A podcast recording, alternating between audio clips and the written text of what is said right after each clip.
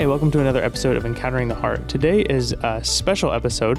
We've received some questions from some of our, our young people, and we want to tackle one of them today. So we're sitting down with Father Adam, and he's going to share a bit about what life was like living in the seminary.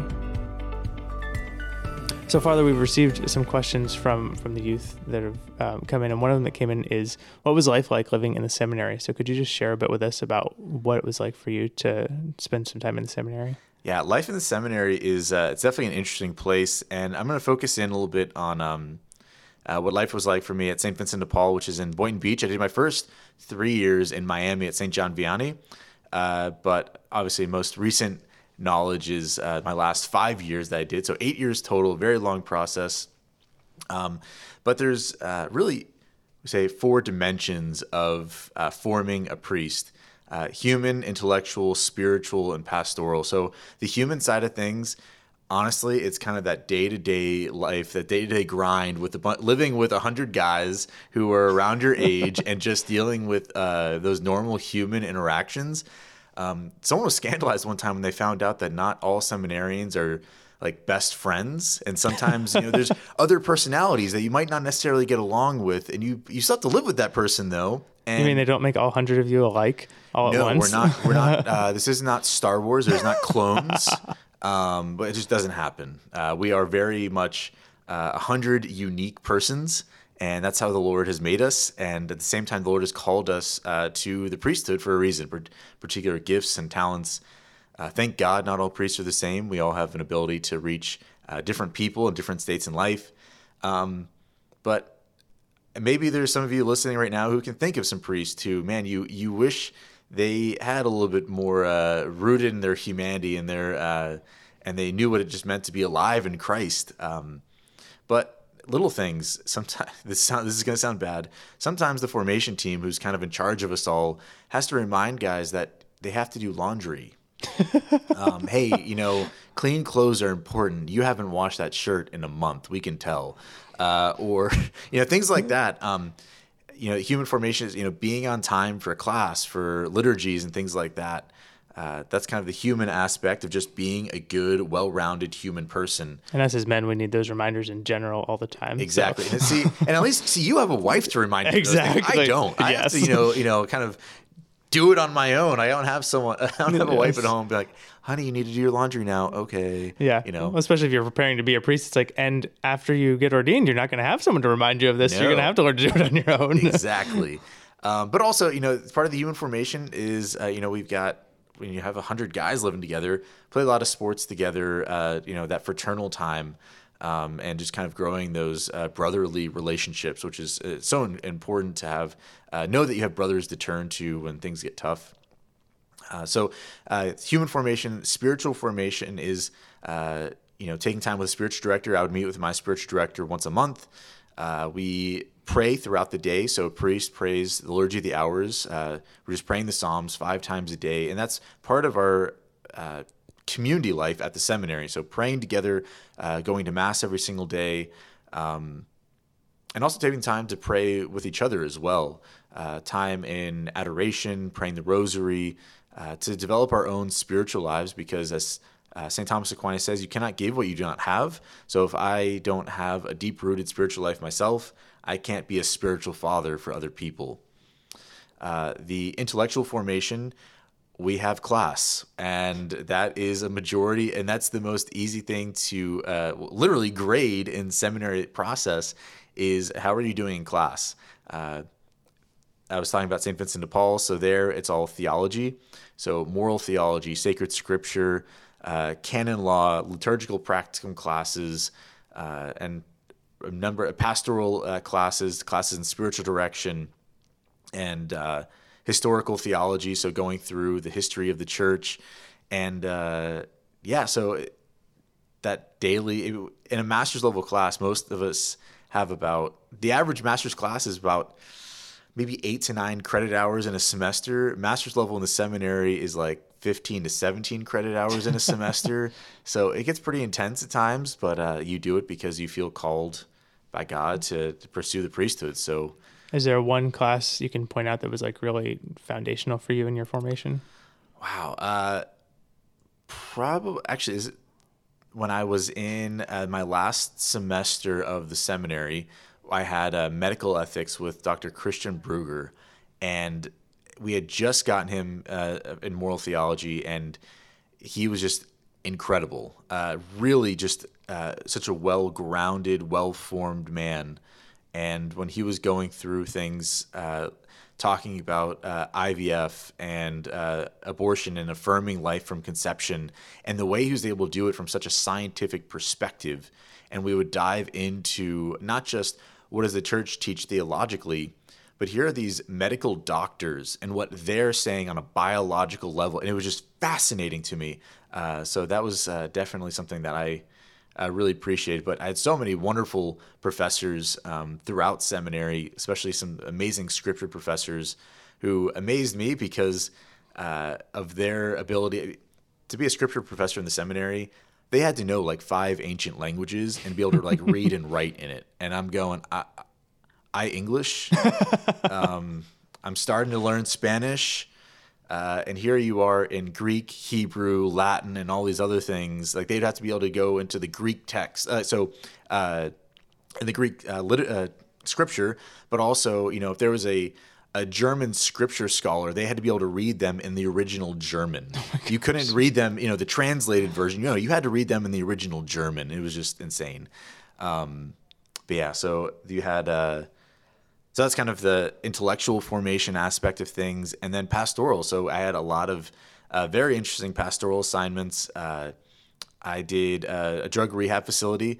So any I laugh when people come in like uh, to confession. They're going, "Oh yeah, you know, I'm afraid I might say something that's gonna, you know, like scandalize you." And I'm going, "I worked with addicts."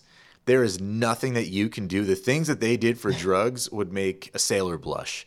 So trust me, like it's you're not gonna scandalize me in any way. Um, and uh, going to uh, prison ministry and juvenile detention centers, uh, uh going and doing hospital ministry, and just being present to those people uh, to really form the pastoral identity of the priest and to be able to be uh, one for others in their particular circumstances.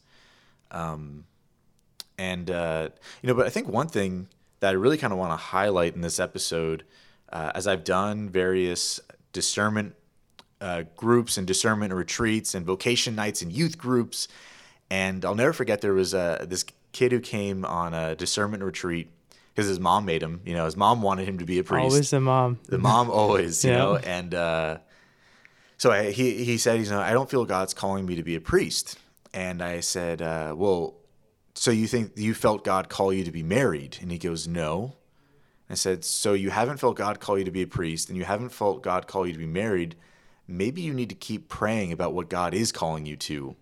And so often we uh, just default as marriage is the default vocation. Right. And if God calls me somewhere else, then I do that. That's such a lie. Yeah. Like the Lord is supposed to call you to what your vocation is, and that first vocation to holiness, but then to your particular vocation, whether it be married life, uh, consecrated religious life, priesthood, uh, to the diaconate. We just had Deacon Dave and, and Gasser ordained to the diaconate. Yes. And uh, but it is the Lord that calls you to any one of those vocations. It's not as if marriage is the default, and then I'll see if something else happens. Right. So. And I think that's it's so beautiful to to understand that and also to know that like God is calling all of us to marriage and as men to fatherhood, right? You know, you're a spiritual father and I'm a, a biological father, but regardless, like both of our tracks have led to fatherhood. Mm-hmm. You know, I'm a married man, but you're also a married man married to the church. Mm-hmm. So it, it's almost like we think, well, either I'm going to be married or I'm going to be not married and be a priest. Like God calls all of us to marriage and to, to fatherhood or for our, our ladies for to motherhood, just in different ways. So it's, it's yeah. beautiful to be able to to know that going into it, you know, going into discernment, that it's not a, a no or a yes. It's always a yes, just in different ways. And I want to thank you for saying that I married the church. And so many people say, You married Jesus. And I'm like, I did not marry Jesus. I am an alter Christus, another Christ, right. taking on the bride, uh, the church, um, which is a very important distinction. Uh, and I always say that as in marriage, you're called to get your spouse to heaven. Well, the Lord knew that it was going to take a lot more than one person praying for me to for me to get to heaven. so I married the whole church. So all of you need to pray for me that I can get to heaven, and all of our priests. We definitely need lots of prayers. Amen. Amen. Is there um, maybe one instance in your whole kind of seminary formation that kind of stands out as like that experience was like transformational for you, or like a certain like what was there a transformational moment there for you? I want to say when I first got to the seminary, uh, it became real. Uh, I had felt that call, and it was kind of a cool experience of going through the discernment process. And then I actually showed up to the seminary, and then it dawned on me what I was about to undertake. Mm. Uh, I've heard it said that when a, a, a new uh, biological father, it's not until he actually holds his child that he really understands whoa, uh, whoa, yeah. like this is this is here. Now I'm actually holding my baby. Um, and so, in a sense, that was a big moment for me of actually showing up to the seminary and realize what I was dedicating myself to. And it was also a challenge in my discernment. Mm. Uh, all of a sudden, when it becomes real, and I hadn't even making any of the promises yet, I could have left it. I could have showed up to the seminary and left at any moment. I want to make that clear too. Right. Uh, when I started theology, after my first three years, I started theology. I started theology with a class of about 38. My class at ordination was 15. Hmm. So the numbers go down pretty dramatically, and it's a beautiful thing. With the Lord uh, speaks to this man and says, "All right, no, I'm actually calling you to something else," um, and that's a, that's something that we honor and respect. There are those who try to just like leave in the middle of the night, and it's like I thought we were friends. What happened? Like, why, why'd you leave in the middle of the night? Like, it's okay. Know, no one's going to be mad at you. But then there are, we have a lot of those brothers who, um, in deep prayer and discernment, realize that the Lord is calling them to other things. There's still some of my closest friends who are now married and have kids and have these beautiful families. And so that's definitely a, a great blessing in my life. Yeah, that's beautiful. And so for our young people who, um, maybe a little bit of practical advice are making these big decisions in life are really trying to hear the Lord's voice as to what they're supposed to do, where they're supposed to go. Do you have a, a little, what's your nugget of wisdom in that? What would you tell them? Yeah, so I'm going to bring it back to St. Ignatius, who said that you, uh, rule five was of the uh, discernment of spirits is always drilled into our heads, and that's when uh, when we're not hearing the Lord's voice, don't make any changes that you heard when you that you made when you were hearing the Lord's voice. So uh, imagine you're blindfolded and going through life, but you have someone telling you where you need to go. If you don't hear that voice and you know that there's potential dangers around you, just stop for a minute or continue doing what you knew was correct when you last heard the Lord's voice. Um, and if you're not hearing the Lord's voice, well, that's when you need to, uh, first of all, maybe uh, uh, take a step back, uh, talk to a priest, talk to uh, maybe your parents, your youth minister, someone who you know um, is going to have that deep spiritual life, who can help you discern uh, how to get back to hearing the Lord's voice. Um, but uh, don't make any decisions when you're not hearing God. Like, and the Lord always always calls you towards something. Uh, and uh, not just oh wait like if you're if there's a sin in your life the lord's going to say hey don't do that right um, but at the same time the lord calls you by your name to greatness. Uh, the Lord doesn't just scold you and tell you all the things that you're doing wrong. Um, that's the voice of the enemy. Don't listen to that voice. listen to the voice that calls you to greatness. Yes. And uh, then in the end, um, it'll always be fruitful uh, when you are listening to that voice. Beautiful. Yes. Thank you for that. And thank you, Father, for taking the time to, to share your experience um, in seminary and to give that wisdom to our young people.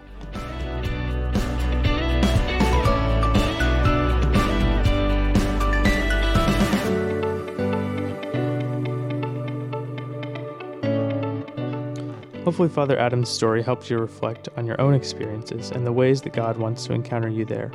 And now it's your turn to keep telling the story. Today, consider what experiences have helped to form you into the person that you are today. And what are the times when you've heard the Lord's voice? How do you stay attuned to Him and where He's calling you? Thank you for joining us on Encountering the Heart. Until next week, remember that God loves you and wants to write a great story with your life.